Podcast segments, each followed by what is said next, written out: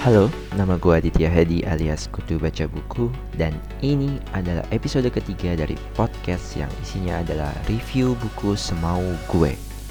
Mudah-mudahan lo suka and enjoy.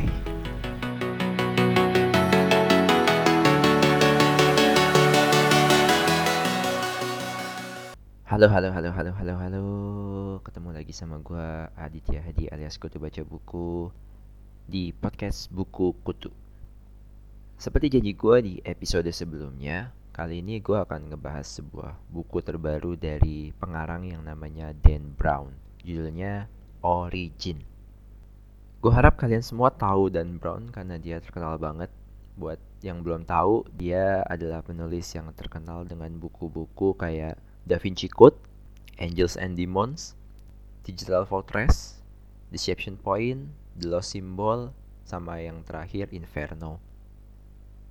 Di mayoritas buku tersebut, kecuali Digital Fortress sama Deception Point, dan Brown punya tokoh utama yang namanya Robert Langdon.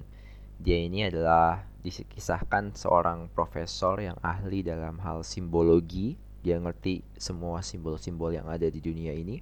Dan di setiap cerita biasanya dia terjebak dalam konflik yang menyangkut sekte-sekte agama gitu. Itulah kenapa hampir setiap buku Dan Brown itu selalu memicu diskusi dari banyak tokoh agama, termasuk juga buku ini. Bahkan gue pernah lihat review gitu di YouTube tentang buku ini yang dibuat oleh seorang pastor Katolik. Wah, itu lumayan sih. Buku Origin ini sendiri rilis sekitar bulan Oktober tahun 2017 kemarin, jadi udah cukup lama 3-4 bulanan. Karena gue emang merupakan penggemar berat dari Dan Brown, jadi sebelum tanggal rilis itu gue udah pre-order lewat Periplus. Jadi gue akhirnya bisa dapat bukunya sekitar beberapa hari, 3-4 hari lah setelah tanggal terbit tersebut. Dan karena ceritanya menarik banget, gue akhirnya ngabisin waktu 3-4 hari doang gitu buat nyelesain buku ini. Kebetulan waktu itu lagi weekend, dan gue kayak seharian rebah-rebahan di sofa buat baca buku ini. Dan buku ini hardcover ya bukan soft cover. Jadi kayak gue lagi baca kitab gimana gitu. Tebelnya 500 halaman tapi nggak akan berasa panjang karena ceritanya cepet banget. Sekarang buku ini udah diterjemahin sama bentang pustaka. Jadi buat kalian yang tertarik buat beli baik buku versi bahasa Inggris maupun bahasa Indonesia silahkan aja Oke, kita langsung masuk ke review dari buku Origin ini.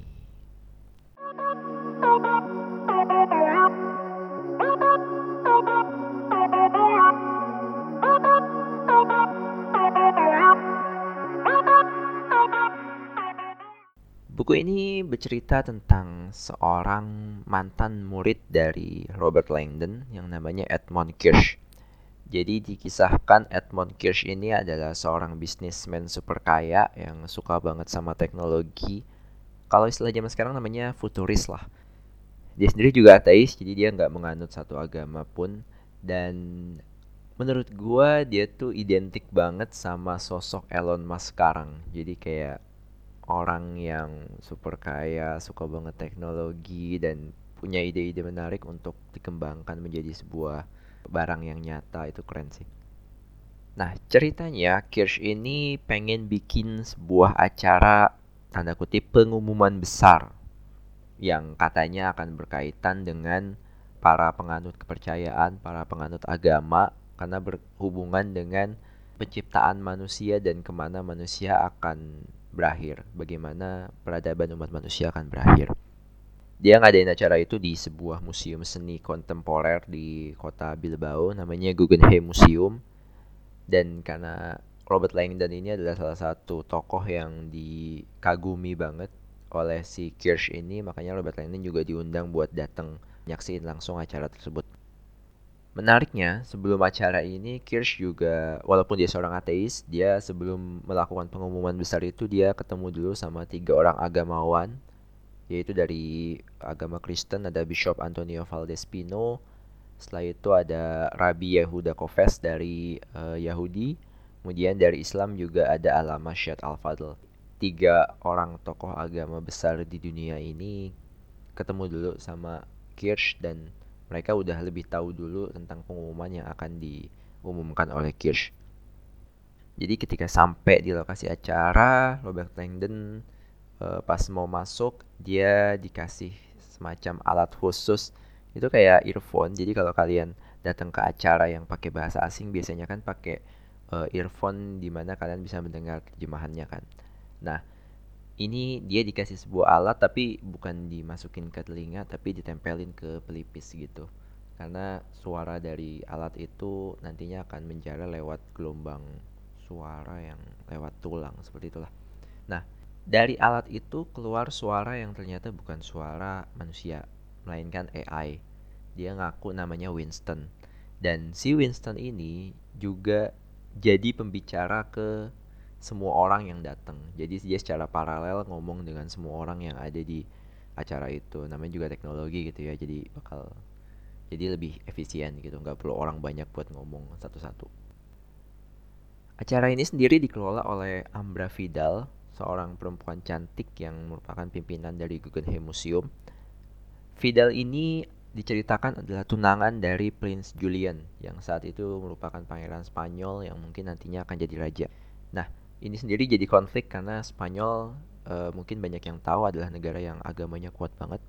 Tapi mereka akhirnya bertanya-tanya kenapa Vidal yang mungkin akan jadi ratu nanti justru bikin acara untuk seorang ateis. Tapi acara tersebut terus jalan, kita bisa ngelihatnya dari sudut pandang Langdon bagaimana acara itu berlangsung. Dari awal Kirsch video yang isinya tentang sejarah bagaimana pemahaman manusia tentang bagaimana manusia itu muncul di awal waktu, di awal zaman.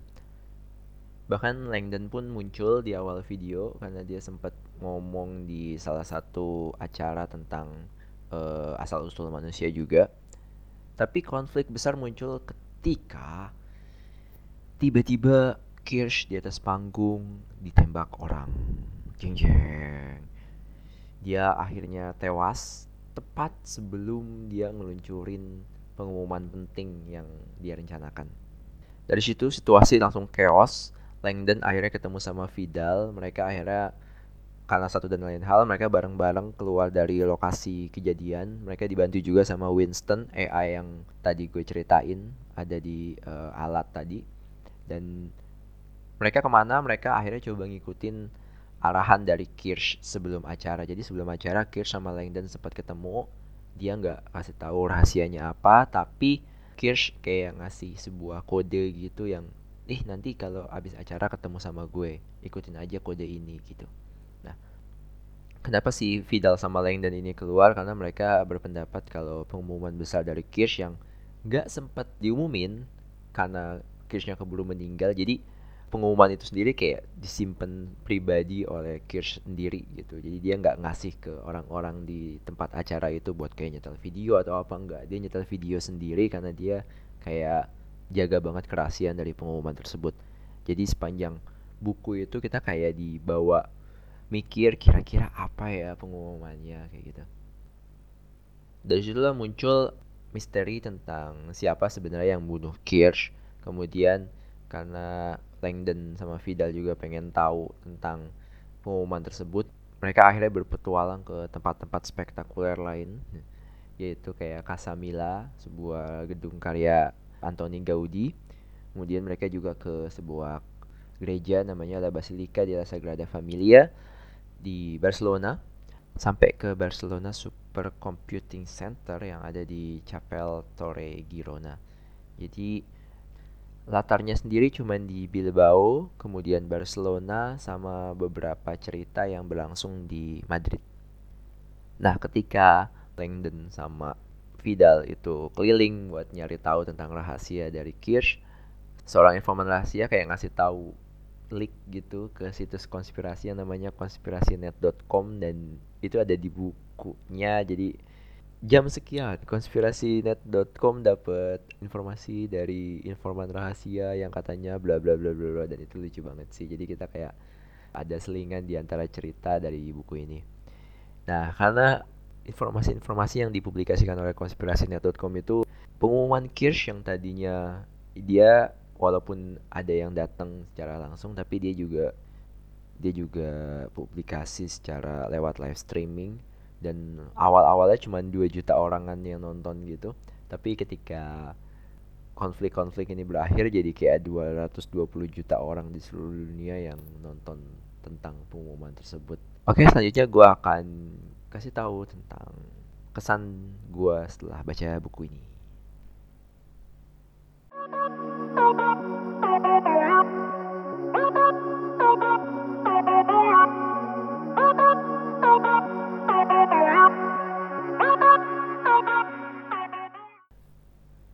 Kalau kalian udah pernah baca buku Dan Brown sebelumnya, dia itu di buku-bukunya kayak punya semacam formula.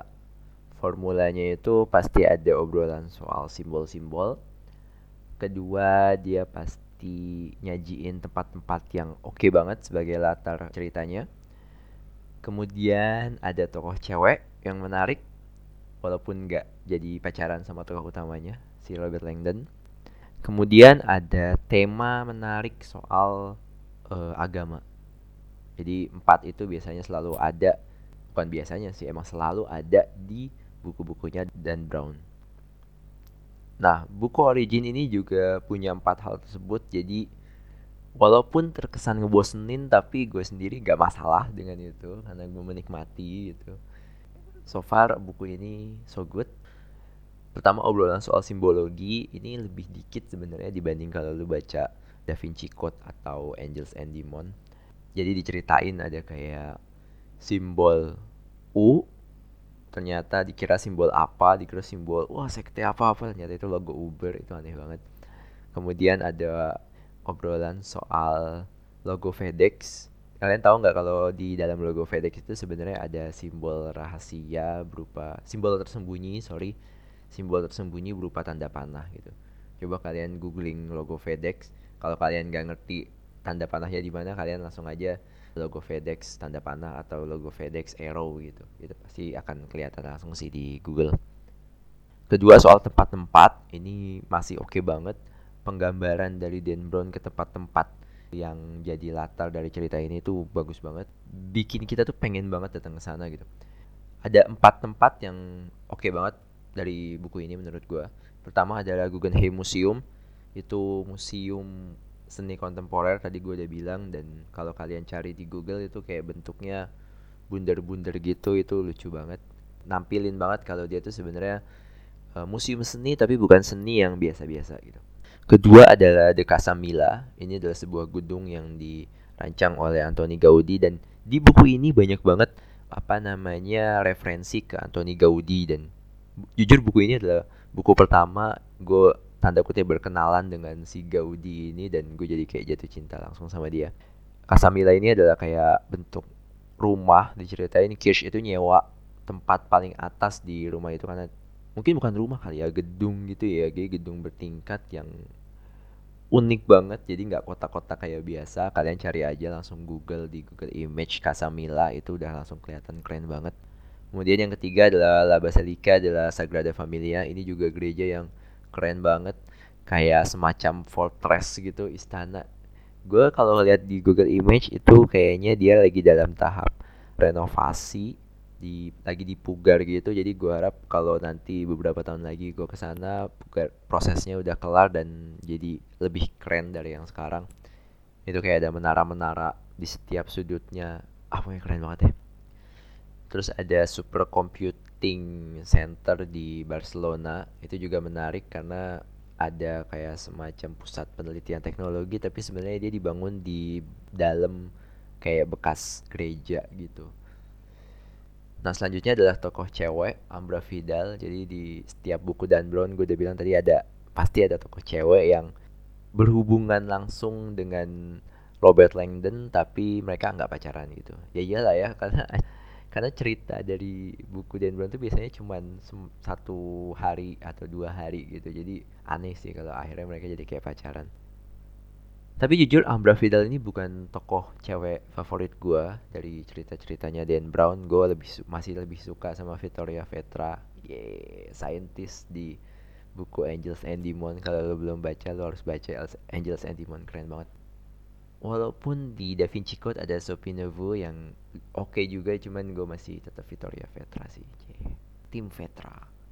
Kemudian di buku ini juga ada topik agama. Sekarang karena judulnya Origin udah ketahuan ya, dia mempertanyakan tentang bagaimana sih kebenaran dari pemahaman agama tentang bagaimana manusia itu muncul di dunia. Jadi kalau agama kan ngomongnya manusia itu nggak mungkin muncul secara alami, secara nggak sengaja, tapi ada energi lain yaitu Tuhan Allah yang menciptakan manusia dari tanah kayak gitu. Di buku ini e, membawa kita untuk mempertanyakan hal tersebut. Kayaknya sih buat beberapa orang mungkin akan sedikit berpengaruh, tapi buat gue cukup menarik aja tapi nggak bikin gue sampai mikir gimana gimana gitu gue sebelumnya baca buku judulnya The Jin karya Siddhartha Mukherjee jadi The Jin D G E N E itu bicara tentang gimana sih cerita tentang gen manusia tentang penelit tentang penelitian-penelitian tentang gen manusia uh, dari tahun 1700 1800-an gitu dan di situ diceritain tentang bagaimana sebenarnya kromosom itu terbentuk, DNA itu terbentuk gitu. Dan ada penjelasan di buku itu kalau DNA kita kan bentuknya spiral helix, double spiral helix gitu ya. Jadi diceritain kalau kromosom atau DNA manusia itu harus melengkung dengan derajat yang sempurna untuk bisa terhubung satu sama lain dan itu tuh butuh kalau ada peluang itu terjadi secara sempurna itu mungkin satu banding bertriliun-triliun gitu jadi kayak susah banget kalau silahkan kalian kayak baca buku The Jin jadi di situ gue jadi oh ternyata kemungkinan untuk manusia itu terjadi secara alami itu peluangnya sangat amat kecil sangat amat sulit. Jadi kemungkinan besar ada tetap masih ada energi di belakang sana yang berpengaruh dalam terjadinya manusia gitu. Gue sih saranin banget sebelum baca origin itu kalian baca The Jin juga itu keren banget sih tapi penjelasan di buku ini tuh kayak banyak yang diulang-ulang. Jadi soal oh, teori evolusi dan lain-lain itu kayak banyak banget yang diulang-ulang. Gue kayak bosen sih. Harusnya uh, Dan Brown bisa kayak mempersingkat itu dan lebih fokus ke bikin cerita yang seru. Buat kalian yang mau baca buku origin ini atau udah baca tapi mungkin rada kelewat, kalian harus merhatiin banget notes yang ada di opening. Di situ dibilang kalau semua benda seni, gedung arsitektur, lokasi, ilmu pengetahuan, dan organisasi religius yang ada di novel ini adalah nyata. Jadi menurut Dan Brown ceritanya emang fiksi, tapi sebenarnya hal-hal yang dia sebutin di buku ini itu sebenarnya nyata dan itu jadi bikin gue mencoba meriset tentang hal-hal lucu yang atau hal-hal menarik yang ada di buku ini mungkin ada yang biasa-biasa aja ya kayak dia nyebutin soal Tesla gitu kan. Itu gue tau lah Tesla gitu. Tesla itu adalah mobil listrik yang bikinan dari Elon Musk. Nah itu kayak mengaitkan lagi sih sama Elon Musk. Jadi sebenarnya gue ngelihatnya Kirsch Edmond Kirsch ini adalah perwujudan fiksi dari Aladdin Brown dari Elon Musk gitu. Nah kemudian ada beberapa penelitian tentang awal kehidupan manusia. Nah itu juga gue udah makanya gue referensi in the Jin karena di the Jin juga kalian udah bisa baca juga langsung tentang penelitian-penelitian kayak gitu. Kemudian hal-hal lain kayak pistol anti detektor logam jadi pistol itu kayak dibikin dari plastik yang dipakai 3D printing jadi di print secara tiga dimensi. Itu bisa disimpan di satu tempat yang lolos dari detektor logam karena semuanya plastik.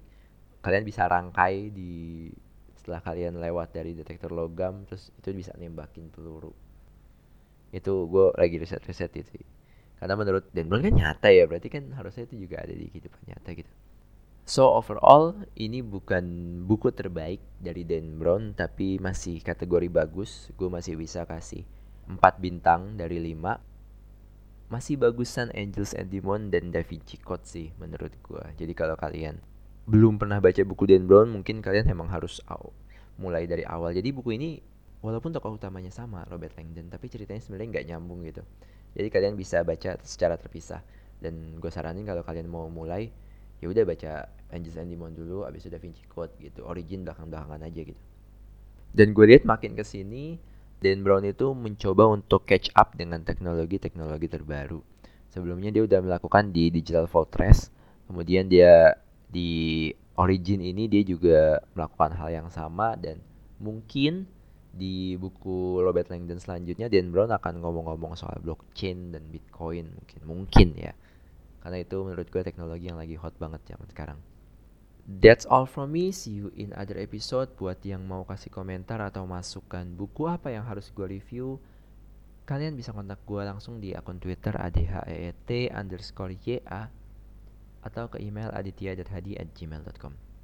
Di episode berikutnya gue akan nge-review buku yang lagi rame banget dibicarain. Di Twitter gue lihat lagi banyak banget yang ngomongin karena sebenarnya sekitar tanggal 25 Januari 2018 nanti akan tayang di bioskop sebelumnya udah ada kayak semacam apa sih kalau yang nonton sebelum tayang itu gala premier atau apalah namanya itulah ya sebelumnya udah ada tapi tayang resminya sekitar tanggal 25 Januari.